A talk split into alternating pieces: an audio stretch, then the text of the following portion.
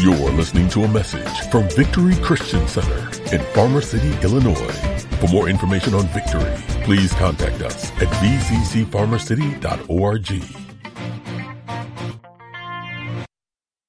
Well, praise God. Welcome to church this morning.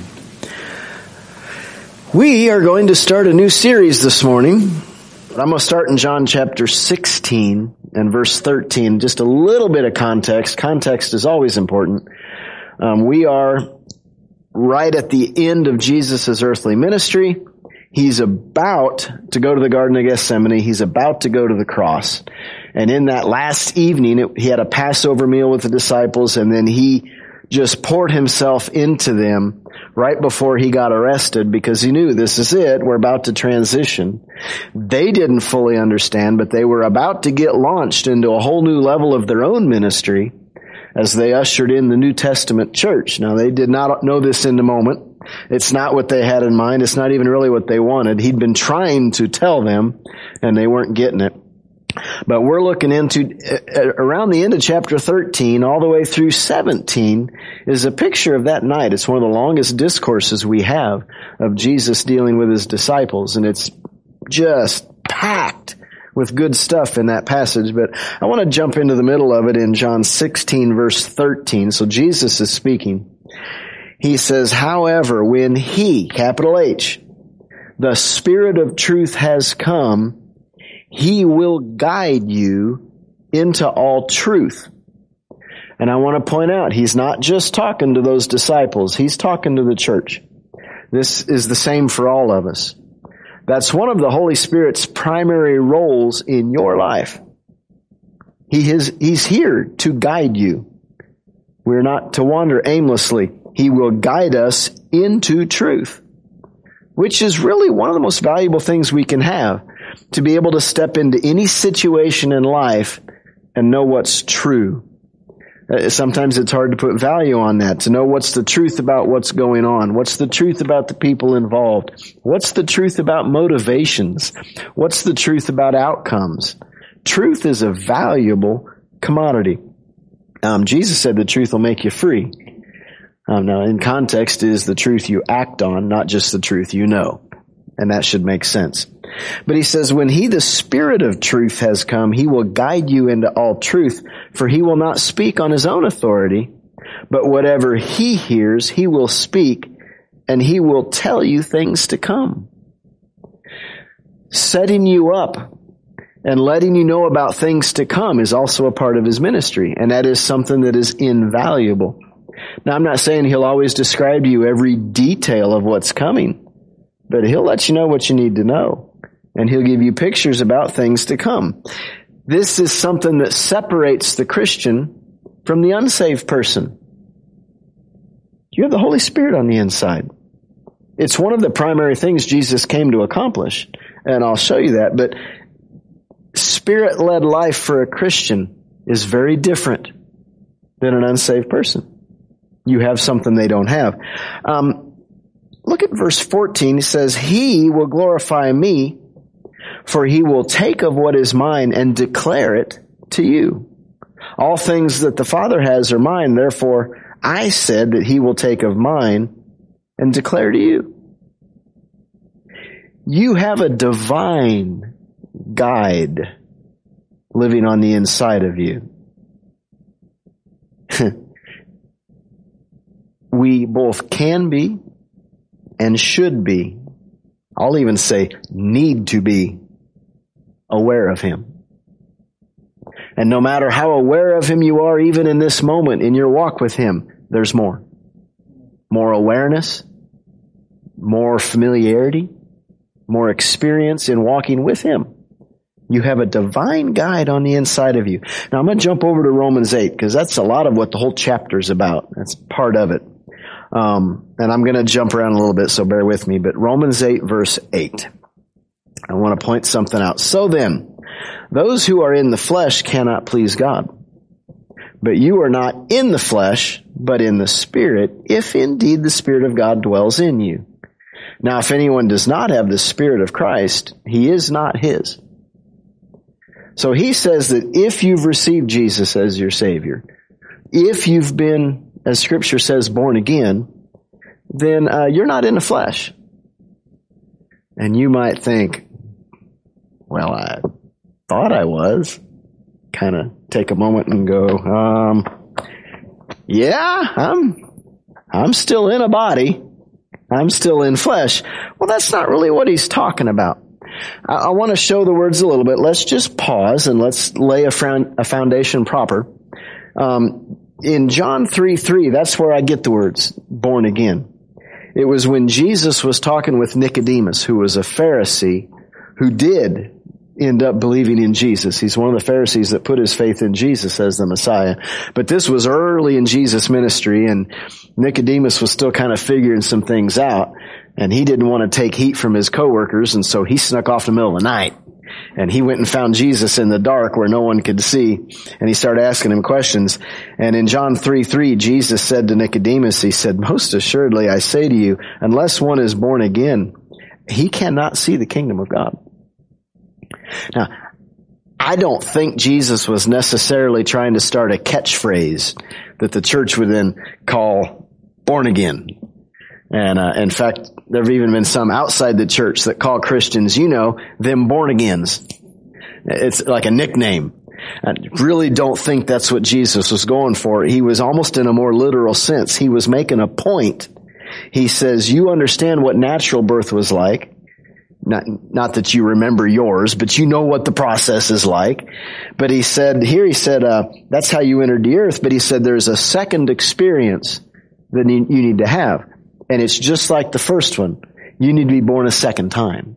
He, he could have said that. You need to be born a second time. You need to be born again. Well, that confused Nicodemus. In verse 4, uh, Nicodemus said to him, How can a man be born when he is old? Um, can he enter a second time into his mother's womb and uh, be born again? And Jesus says, no, no, no, no, no. You're not quite following me. He said, most assuredly I say to you, unless one is born of water, there's your natural birth, and of the Spirit. He said, there's a spiritual birth you need to experience. He said, unless one is born of water and of the Spirit, he cannot enter the kingdom of God. That which is born of flesh is flesh we got that part. That which is born of the Spirit is spirit. He said, Do not marvel that I said to you, You must be born again. The wind blows where it wishes. You hear the sound of it, but you can't tell where it comes and where it goes. So is everyone who's born of the Spirit. So one thing he's saying, he says, to be born of the Spirit is just as real as being born in the flesh. But you will not be able to observe it the same way. You won't be able to see a spiritual birth necessarily with your natural eyes.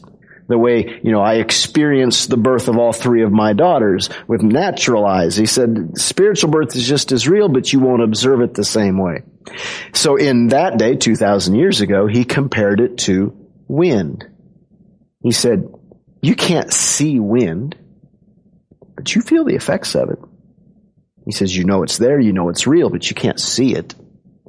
Well, the same is with spiritual birth. He says, you, you can't see it necessarily, but you'll, can I say, see the effect of it. It causes changes in people. He said, it's very much a real thing. If you jump down to uh, maybe one of the most well-known verses in the Bible, um, John 3.16, he says, For God so loved the world that he gave his only begotten Son, that whoever believes in him should not perish, but have what? Everlasting life. I want to talk about that just a moment. That word life. This might ring a bell for many of you. It's the Greek word zoe. All right. But I looked it up in Vine's dictionary. It means life as God has it. Another way to say it, it's the God kind of life. You can technically have life and not have the God kind of life. You're having a different life.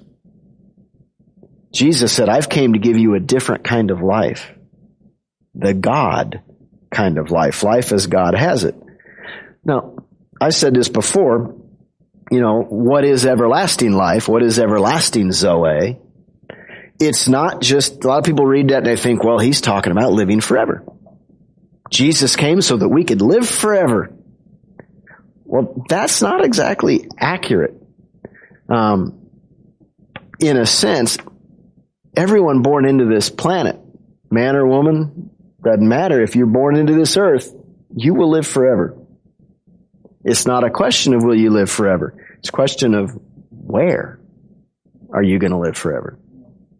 You're either going to be in the family of God and spend an eternity in His presence, or you're in the only other option, which is the family of darkness, and spend eternity, uh, I can't really say it this way, but living in hell. It's the only two options. It might be more accurate to say you can have everlasting life or everlasting death. It's going to be one or the other. He said, I've come to give you everlasting life. It's a different kind of life. It's a different kind. It's a, a quality issue. He came to give us a quality of life that is different than what the unsaved have, than the, the, the members of the other family, the other kingdom. It's a different life. Hmm. So what's he say? He says, when a person receives salvation and puts their faith in him, Jesus says they're born again. They're born of the Spirit. Much in the same way that God breathed the breath of life into Adam, he breathes a breath of life into you when you're born again. In fact, in the Old Testament, if we look in Hebrew, the word for breath and the word for spirit are one and the same. It's the word ruah. And I don't know if I'm saying it quite right. I'm not a Hebrew scholar any more than I'm a Greek scholar. I'm just dangerous with a concordance. but it's the word ruah, breath and spirit. When he breathed into Adam the breath of life, he was breathing spirit into him. Same word. He breathed spirit. Same thing. When we receive Jesus as Savior, He breathes spirit into us. 2 Corinthians 5:17 says, "Therefore, if anyone is in Christ, he's a new creation." What something brand new on the inside of you that was not there before. It's new spirit. Old things have passed away. Behold, all things have become new. Now that's just a step in the process. I do want to take a moment to point out that wasn't necessarily the goal. It was a step in the process. Uh, um, a lot of people think that the goal of salvation is to save us from hell so that we no longer have to spend eternity in hell. Instead, we can go to heaven. And, and that's, Jesus came to give us that righteousness so that we could go to heaven when we die. Now, yes, He did come to give you that. And yes, that's where He wants you to go. But again, that wasn't the end game. That's not what he was after. It was a necessary step in what he is after. But what is he after? Fellowship. He just doesn't want you in his family. He wants to know you. He wants you to know him. He wants fellowship with you. I'm not going to take time to turn there this morning, but here in John 3, Jesus said, I've come to give you everlasting life. You go back now to John 17, that the prayer he prayed right before he went to the cross. He said, and here is everlasting life, that they know the one true God and Jesus, the one he sent. He said, everlasting life, really? How does he define it? To know me. Not me to know him. to know him. It's, and it's pretty sure it's that Greek word gnosko, which is not just to know about, but it's an intimate fellowship. To know him. Um, I want to go to 2 Corinthians chapter 6 verse 16. He says, what agreement does the temple of God have with idols? I'm jumping into the context a little bit. He was having a discussion, but I want to look at the point he made. For you, Christian, are the temple of the living God. As God has said, I will dwell in them and walk among them. I will be their God and they will be my people. Um, look at verse 19. He says, Do you not know that your body is the temple of the Holy Spirit who is in you? who is in you, whom you have from God, and you are not your own. For you were bought at a price. Therefore glorify God in your body and in your spirit, which are God's. I don't hear that preached a lot these days. That's not really my message this morning. But uh, he says that uh, when he paid that price of redemption to purchase your salvation, he purchased you. Oh, I could meddle with that, couldn't I? I won't. It's not my message this morning, but you've been bought at a price. My point is, though, the Holy Spirit took up residence in you. Your body is the temple of the Holy Spirit, and He is on the inside of you. Now, if we went to the, the epistle of First John, all five chapters, it's one of the driving themes of that whole book. That, that's what, one of the biggest goals he tried to accomplish with the book of First John is to present fellowship to you. I'll look at one verse. Uh, First John 1, right in the beginning, verse 3. We're in the introduction of that whole book. He says, that which we have seen and heard we declare to you, that you also may have fellowship with us. And truly our fellowship is with the Father and with His Son, Jesus Christ. What he's saying is, We've seen and heard him and we have fellowship with him. And I'm telling you everything I know so that you too can have fellowship with him just like we do. And, and you, you, when you keep that in mind as you read that book, a lot of things just come to light. But that's why Jesus came. Ultimately, not just to save you, He wants to walk with you.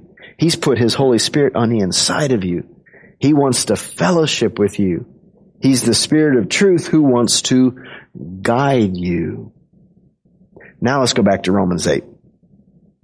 So we're talking then about walking with Him, being aware of Him, allowing the Holy Spirit on the inside of you to lead you, to guide you, to counsel you, to do all those things for you. In Romans 8 verse 9, he says, but you are not in the flesh, but in the spirit, if indeed the Spirit of God dwells in you. Now, if anyone does not have the Spirit of Christ, he's not his. Now he says, if you've not been born again, then he's not in you. And you don't have this. But if you've been born again, then he is in you. One thing he's saying is, you are not limited to natural or flesh awareness. You now have a whole new avenue on the inside of you of awareness. Awareness of your own spirit awareness of the Holy Spirit inside of you. Keep in mind, scripture teaches, the apostle Paul said, you are spirit. You have a soul, which is your mind, your will, your emotions, your personality, your imaginations, those things that make you uniquely you. That's in your soul. And then you're running around earth in this physical body. In, I've heard someone call it your earth suit. It's the thing necessary to be able to operate in this planet. It's a natural planet and you need a natural body to be able to run around in here. But you are spirit running around in this natural body. Think of it this way. You're not a human being having a spirit experience. That's backwards. If you're born again, you are a spirit being having a human experience. The human experience is temporary. That spirit part of you is eternal. You're, it's forever.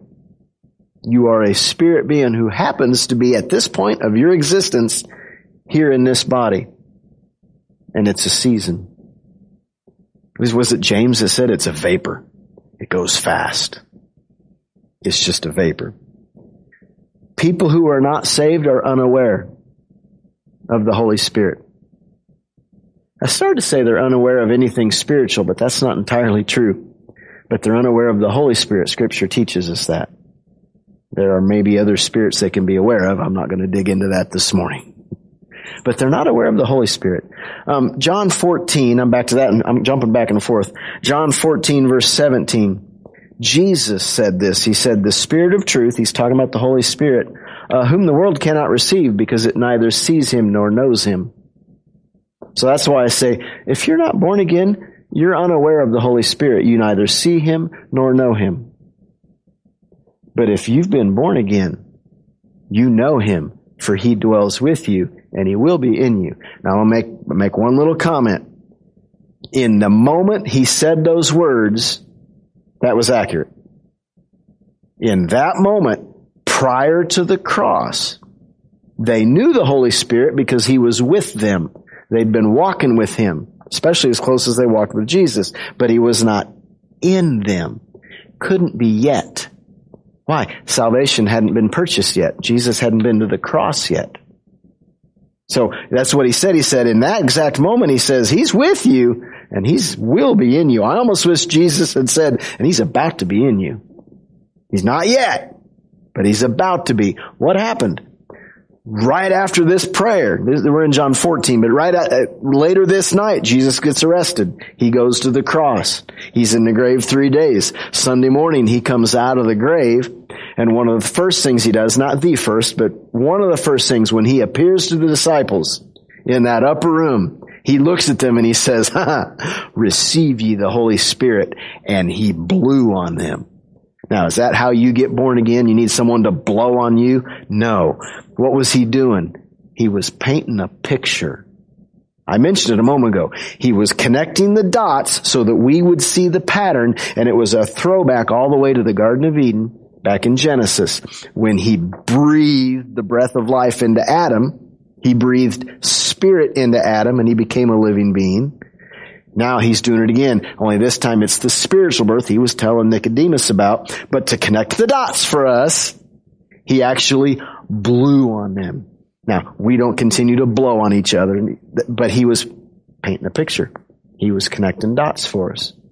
But what did he say? Receive ye the Holy Spirit. Then we get to the New Testament epistles, and what's the Apostle Paul say? Holy Spirit's in you. He is in you. What Jesus said he's about to be, now he is. Are you, are you seeing all that? Okay, so now back to Romans 8. Romans 8 verse 10, he says, if Christ is in you, the body is dead because of sin, but the spirit is life because of righteousness. Let me clarify. I've, I've said this before, but I want to remind you. Um, so many times in our English language, when we use the word dead, we think uh, not working anymore. Car died. Yeah, it's dead. My golf cart quit working Friday evening. My golf cart's dead. What? Quit working. Not operating anymore. I was trying to drive it home. I died on the number five fairway. Like, oh! I, I, sensed it starting to sputter. I did a U-turn. I tried to get back to the church property. Nope. I'm dead on the number five fairway. Walk back over, get the lawnmower, tie a rope, and drag my golf cart back to the garage. So that was my fun Friday night. I had a good time. Can't leave carts sitting on the golf course. They get upset. And I'm not even in the rough. I'm right in the middle of the fairway. I mean, it was a target at that point. So anyway, what do I say? Golf cart's dead. All right. We tend to use the word dead that way. Scripture uses it a little different. A lot of times in scripture, the word dead means separated. When a person dies from, in a biblical point of view, they become separated from their body. Are you following me? The body stays here. When, when our loved ones, you know, pass on and go home to be with the Lord, the body stays here. They go. They're separated from that body. To be spiritually dead is what? To be separated from God. So back in his first sin, if Christ is in you, the body is dead because of sin. Not that it isn't working, but it's separated from God. Why? It still has the sin nature in it. So the body is separated from your spirit is not. Your spirit is alive unto God. But the body still has that sin nature in it. It's dead. So that's kind of what he's talking about here. Verse 11. But if the spirit of him who raised Jesus from the dead dwells in you, he who raised Christ from the dead will also give life to your mortal body through his spirit who dwells in you. Now that's an interesting verse that could go a lot of different directions. And I, that's one I've been kind of studying. I, have heard different things from the old timers. Um, it's a little outside of the context. Um, all I'll say this morning is that God has fixed the spirit problem, and He's working on the flesh problem. We're kind of, all kind of in that same boat. In that when you get born again, your spirit is made alive. Your soul is in the process of being made alive. What Romans 12 says, don't be conformed to this world, but be transformed by the renewing of your mind. That's what he's talking about. We renew our mind. Uh, James calls it the saving of the soul. What? The saving of our mind. Your spirit was recreated when you got born again. Our mind we renew, and this body we're putting up with. What? It's going to be saved eventually, but it has to be recreated just like your spirit was. Scripture teaches that happens at the resurrection. Are, are you following me? So we're in this, this process of salvation. But your spirit is alive unto God. Your body's not. And as you realize, that creates a conflict within you. Where your spirit is alive to God, but your body has other ideas sometimes. Your body wants other things. Um, verse 12, he says, Therefore, brethren, we are debtors, but not to the flesh, to live according to the flesh we owe God to live for Him.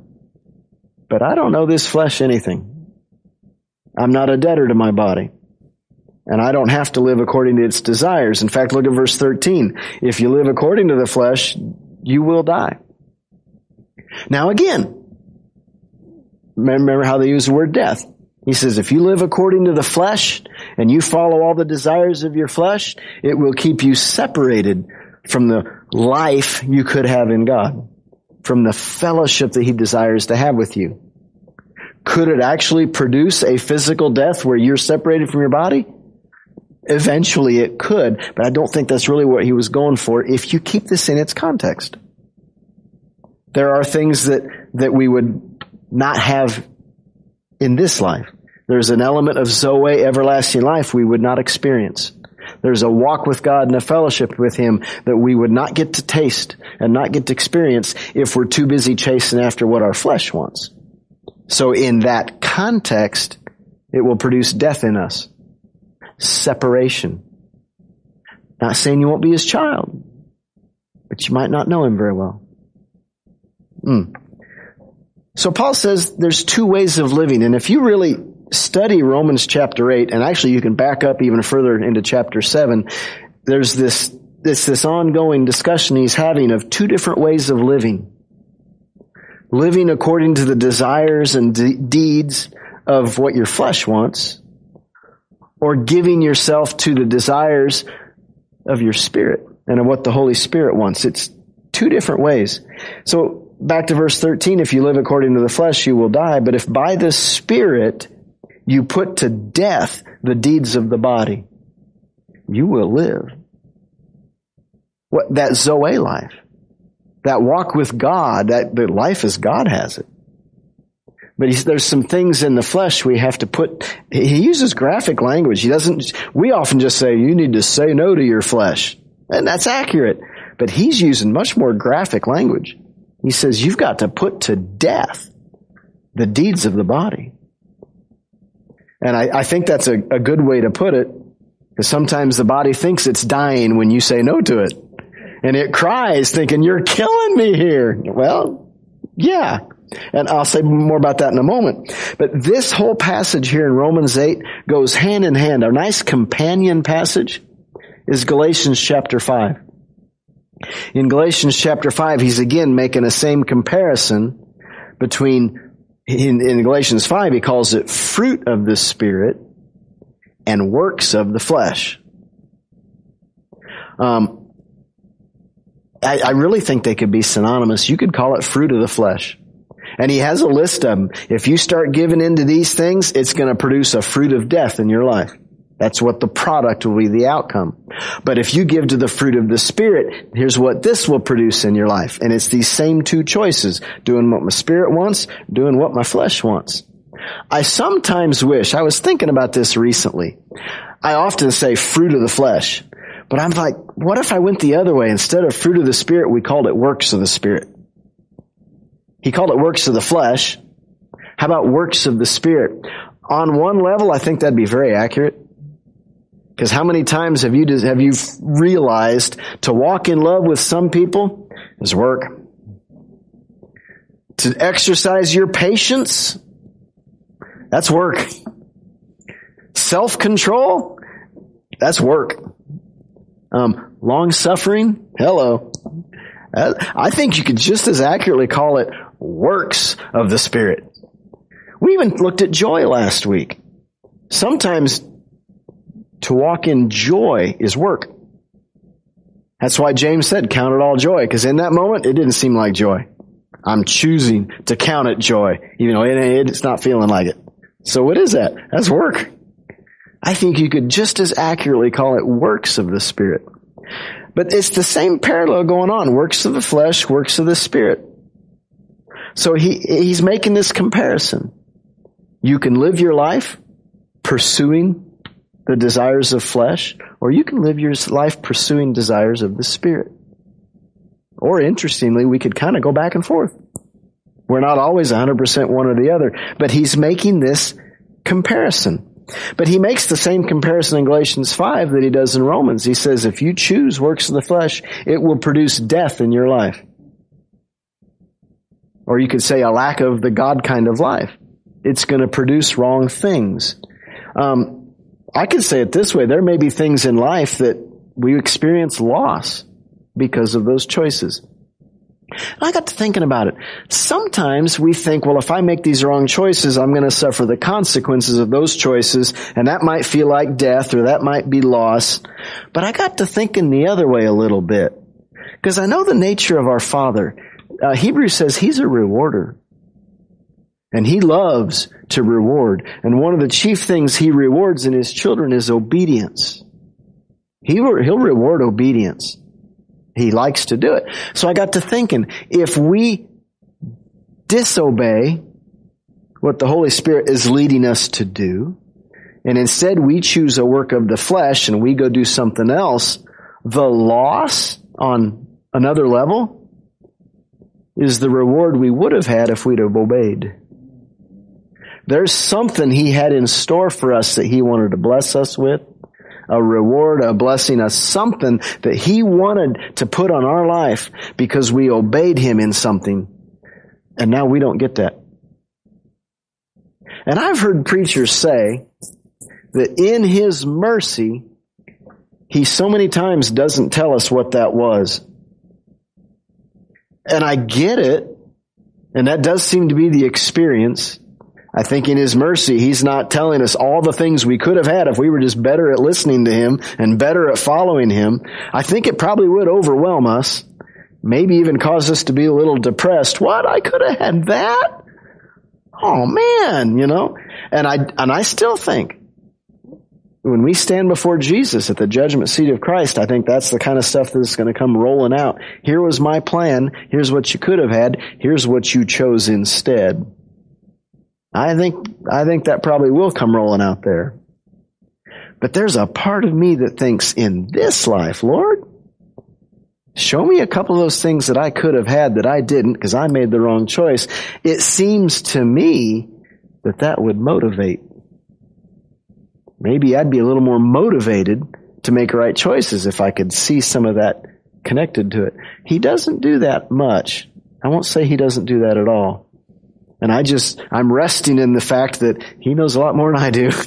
and there's probably good reason why he does or doesn't. But just in my mind, I'm thinking, boy, that would motivate, wouldn't it? I don't want to suffer loss of things I could have had if I'd have done better. Anyway, that being said, I want to go back to Romans 8 and I want to look at verse 14. It says, For as many as are led by the Spirit of God, these are the sons of God.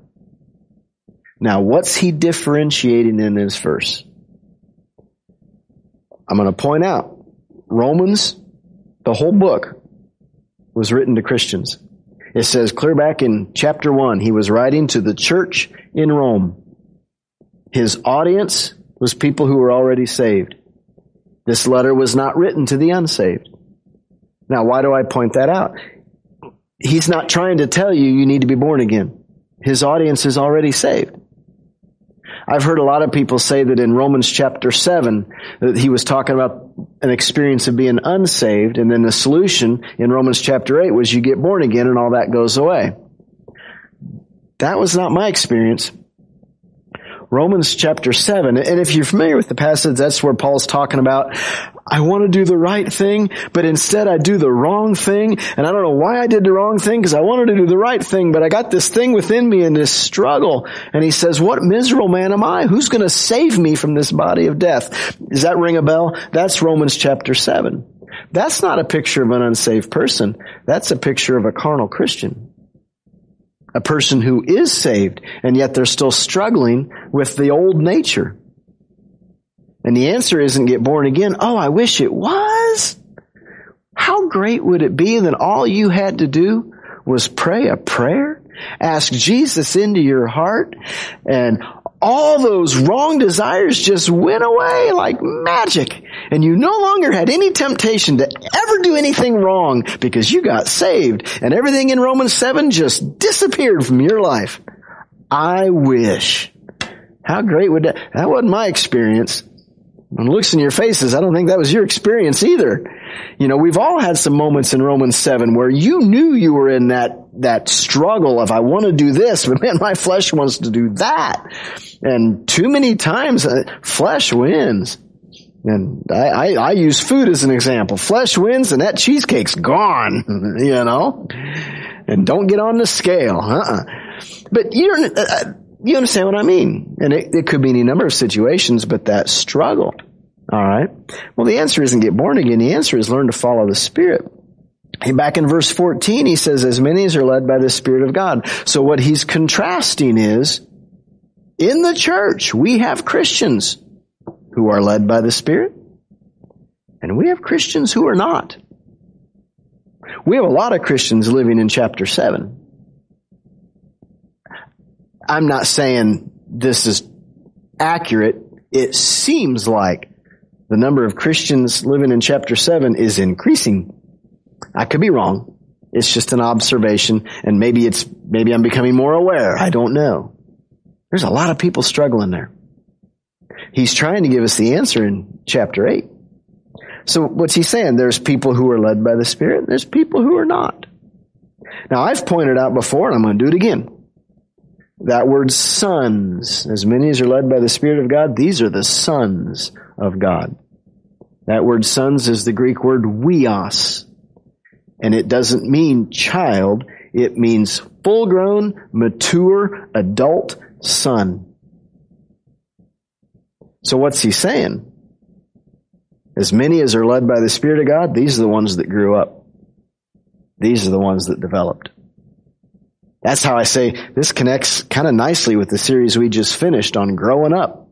What's a big part of growing up? Learning to be led by Him. Learning to follow the Holy Spirit.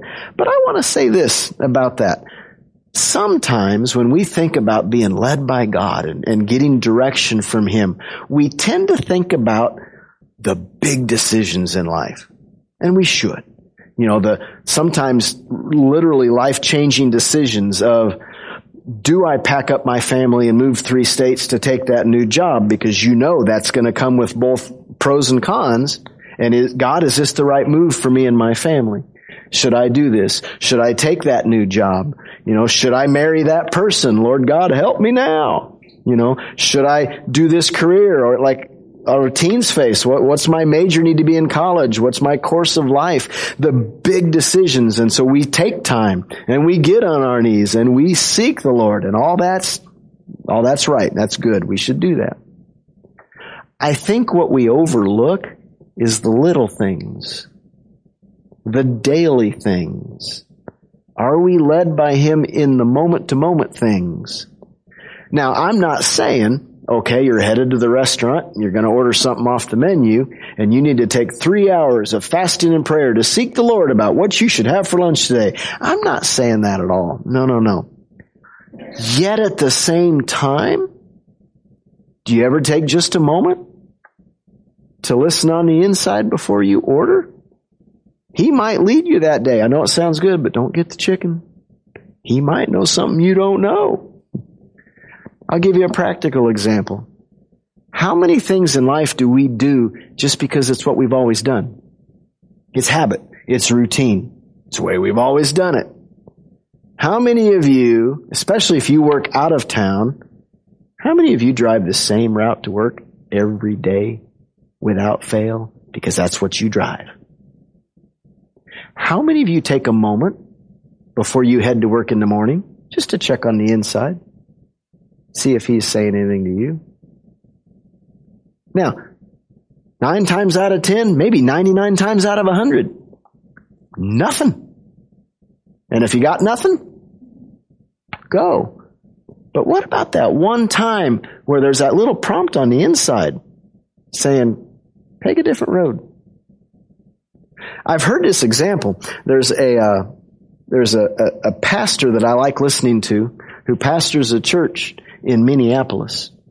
How many of you remember, this is several years ago now, when they had that bridge collapse in Minneapolis? I remember that. I had a family member on that bridge as it started to go. She said it was rumbling and felt weird. And her reaction, praise God, put on the turn signal, got in the left lane, and floored it. Said she watched the bridge drop in her rearview mirror. That experience, so I was listening to that pastor not long after that experience, and they said one of the first things they did was they sent out a mass email to the whole church. Is everyone okay? Was anyone affected by that bridge? And Turned out they were good because people died when that bridge collapsed, but the church was okay. Then they said the testimony started coming back in from the church members. People said, just had a funny, a funny feeling on the inside, not necessarily words, just had a, a something on the inside that said, don't drive to work that way. Some people said, had a, something on the inside said, don't go to work today. Be careful with that one. A lot of people think they get that one. nope, God's telling me not to go to work today. Well, be careful, be careful. Okay. But they had one person in their church said, you know what? It's been almost, three or four months now. Every time I come near that bridge, I got an uneasy feeling on the inside. And the Lord was just not in words, not saying heard the voice of God, you know, no dreams or visions, just that that unsettledness on the inside and for three or four months now had been driving down to the next bridge to get across that river to get to work. It was adding 15 to 20 minutes to their drive to work. But they couldn't get past that unsettledness on the inside. And wondering god what's this about? Why why am i unsettled with that bridge? Till the day it fell. And so I, that's why i say do we check with him on the little things the, the, what's, you, Kyle quotes a lot, I quote a lot, that proverb that says, trust in the Lord with all your heart, lean not on your own understanding, in all of your ways, how many? In all of your ways, acknowledge Him, and He will direct your path. What's that word acknowledge mean? Check in with Him. Acknowledge that you have the Holy Spirit on the inside of you. Is He saying anything? How many times have we missed him? Not because we willfully wanted to do the other thing and we just wanted to go that way, even though he was saying go this way. No, no, no. How many times did we miss him? Because we didn't even bother to ask. We weren't even thinking about him. We didn't even check in with him. Well, we didn't need him. Well, we already knew what we were going to do. That's the way I do it every day. That's how I've been doing it for the last 20 years. It's how my daddy did it. It's how my granddaddy did it. It's how my great granddaddy did it. That's how I do it. Well, that, that might be okay most of the time, but what about that once in a while? Are you acknowledging him? Are you checking in with him? Paul says this is a difference between a mature Christian and a, can I say it, immature? Between a child Christian or a grown up Christian. What? Learning to follow him. Not just in the big decisions, in the little ones. Now again, I'm not saying you need to pray for an hour before you head to work in the morning. No, no, no. But there's a lifestyle of just taking a moment, check the inside, living with an awareness of Him in you. He is in you. Hmm.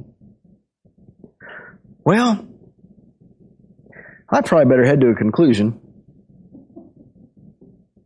I'm going to jump over a couple things. For as many, is one of my favorite verses in the whole Bible. For as many as are led by the Spirit of God, these are the sons of God. We can't grow and develop and mature as Christians without learning to be led by Him. Without learning not only to be led, to yield to Him. To recognize how He's leading us. So, okay, I'll start steering in a, in the direction of a conclusion. But I want to go to verse 15. I'm not changing topics. Verse 14, as many as are led by the Spirit of God, these are the sons of God. Very next verse. For you did not receive the spirit of bondage again to fear, but you received the spirit of adoption by whom we cry out, Abba, Father. Again, relationship. Um, that the Greek words there translated Abba, Father, that's intimate. Um, some translations, I think, do it this way. It would almost be more meaningful in English if you translate, translated that as daddy. You know, sometimes we're not talking the formal father. No, this is daddy. It's intimate. It's relationship. It's personal. But he says, you did not receive the spirit of bondage again to fear he says, when you got born again, you didn't get the spirit of bondage. We're not going through that again.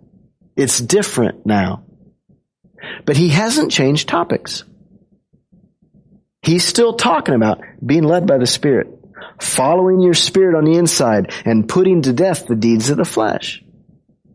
And then he gives us an indicator. Be careful. You've been freed from the bondage of fear. He says, we're not going through that again. It's different now. So in context, what's he saying? Don't be led by fear. You be led by the Holy Spirit. Don't you be led by fear. If you're following fear, you're not following God. Now, we could try to make this be some big, horrible thing, but a lot of times, again, it's those little things every day. How many little things in our life do we not do because of fear? I'll give you just a real simple one that I bet all of us could relate to in one way or another. How many times has the Holy Spirit prompted you, prompted me, to share Jesus with someone, and we didn't do it because we were afraid of what they might say? We were afraid of what coworkers might say. We were afraid of what people might say. We were afraid of the outcome. So were we being led by the Spirit? No, we let fear lead us another way. There's the simple everyday one. I, not, not necessarily try and talk about the big things. How many times is the Holy Spirit trying to lead us down a path to do something, to say something, to go this direction, and we don't want to do it because we're afraid of how it might turn out? Or we start thinking things like, well, I can't do that. That's just not who I am. That's not my thing. What'll happen? What'll people think? What'll people say? What's going to happen to me? And all these different excuses, all these different variations of fear that we use to not follow him. And he warns us about that.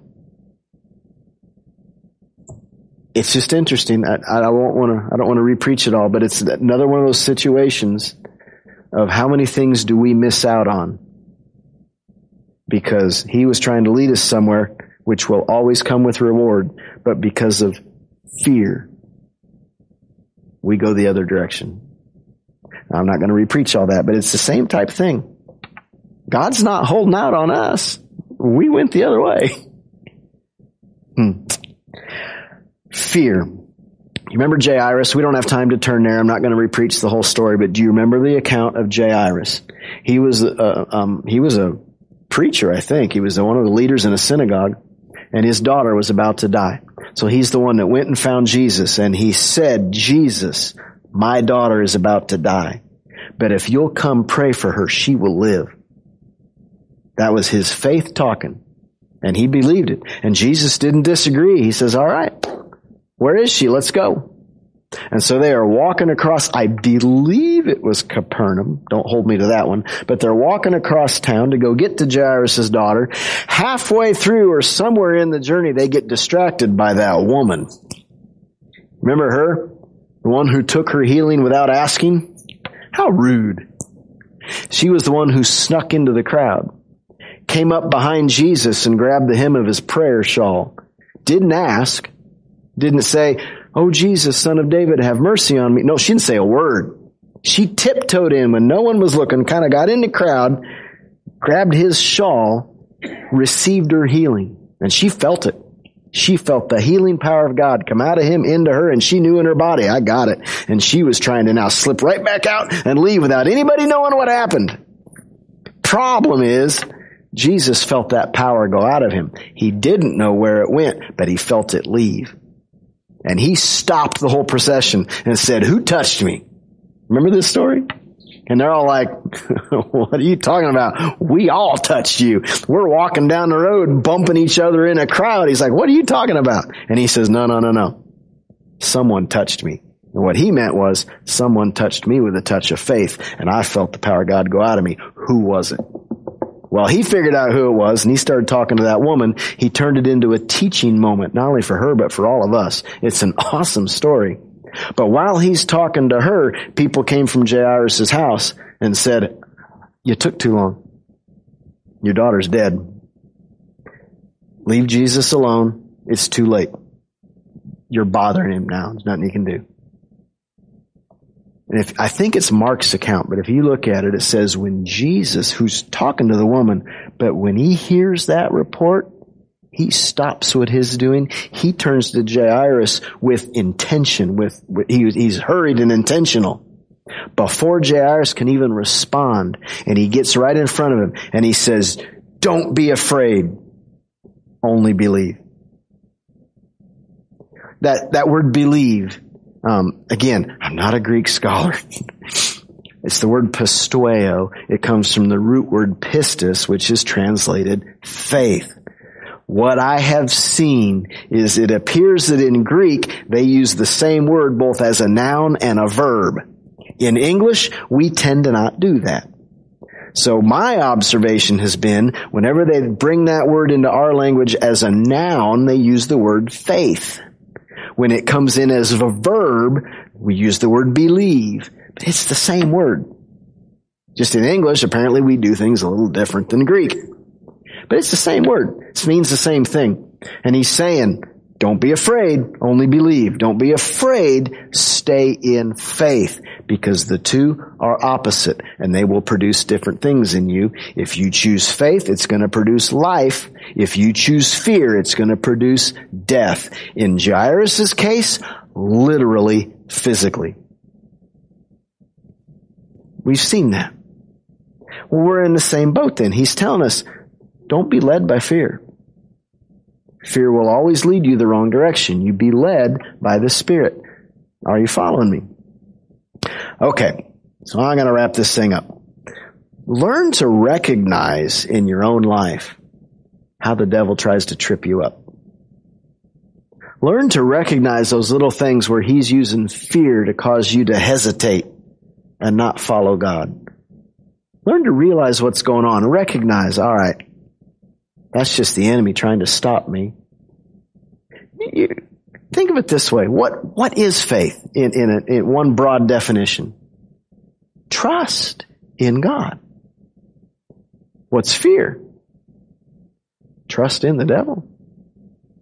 For a lot of people, fear is having more trust in the devil's ability to do harm in your life than they have trust in God's ability to do good. And because they have more faith in the devil than they do God, they follow the fear. And they let it lead them. And some people do a lot of crazy things in the name of fear. Are you following me? We have to overcome fear on every level to be led by the Spirit of God. And a big part of that comes when you just, you just trust Him. You just trust Him.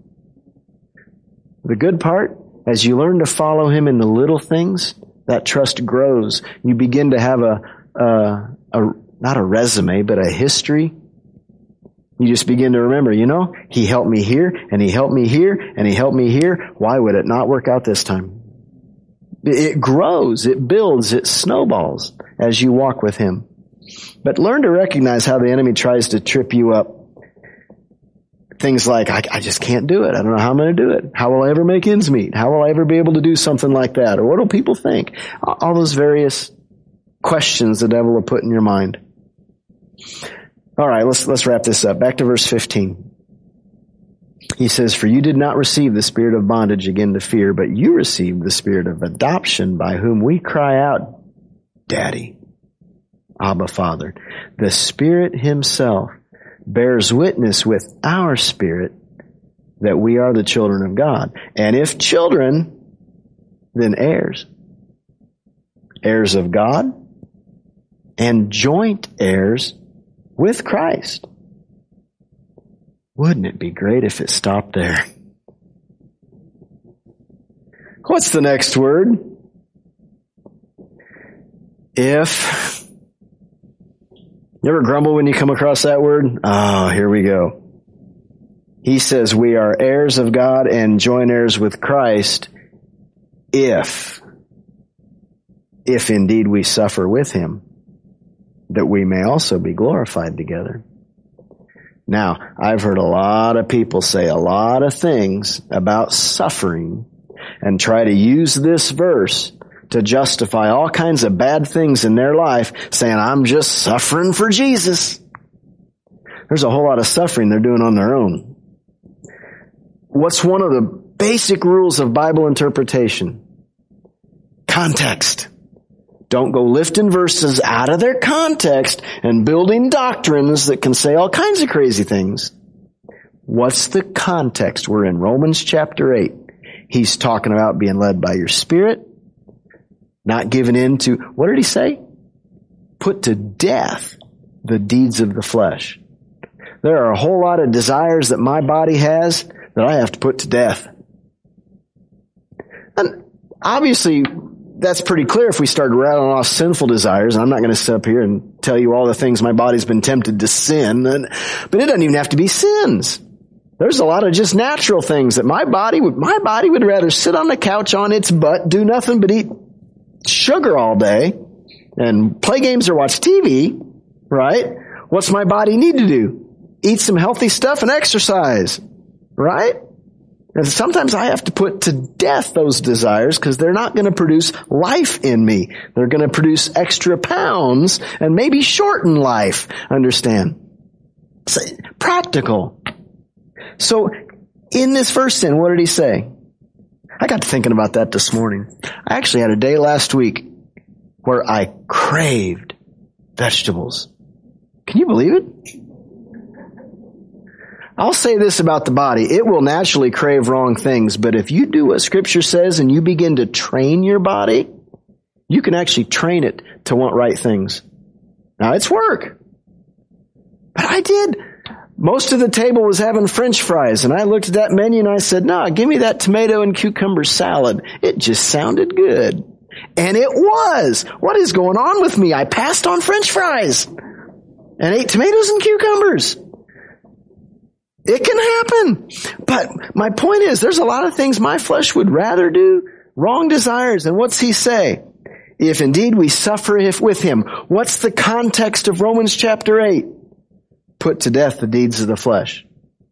There will be times when your flesh wants, wants to do or not do, and you're telling your flesh, oh no, no, you get out there and exercise.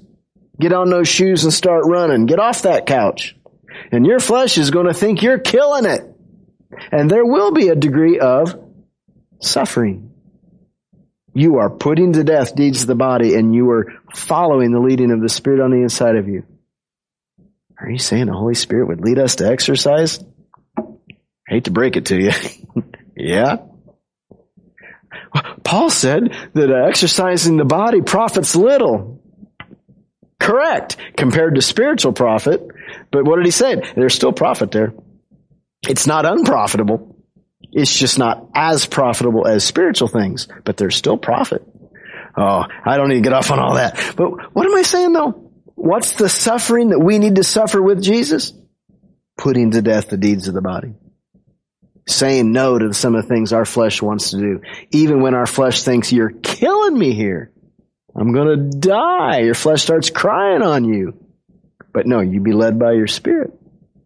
Now, if we'll do that, go back to that verse again. And if children, then heirs, you have an inheritance from God And he distinguishes here, you also have a joint inheritance with Jesus if you'll put to death the deeds of the body and start growing up, learning to be led by him, learn to follow his leading through your life. And then he tacks what's on the end there? That we may also be glorified together. That's a whole nother message. So many times when we think about glory, we actually call heaven glory. You know, someday in glory we'll get to do this or that, or we'll be free of this or free of that. And I'm not disagreeing. That's not really how scripture uses the word glory. There's a glory in the here and now. There are degrees of the glory of God that we can experience. It's connected to that Zoe life. But how do we get to it? That verse just told us. We start crucifying, putting to death the deeds of the body, learning to follow the Holy Spirit, not just in the big things, acknowledging Him in all things, learning to live a spirit-led lifestyle. And where's that going to take us? Right into inheritance and Zoe life, which includes degrees of the glory of God in the here and now. Somebody say amen.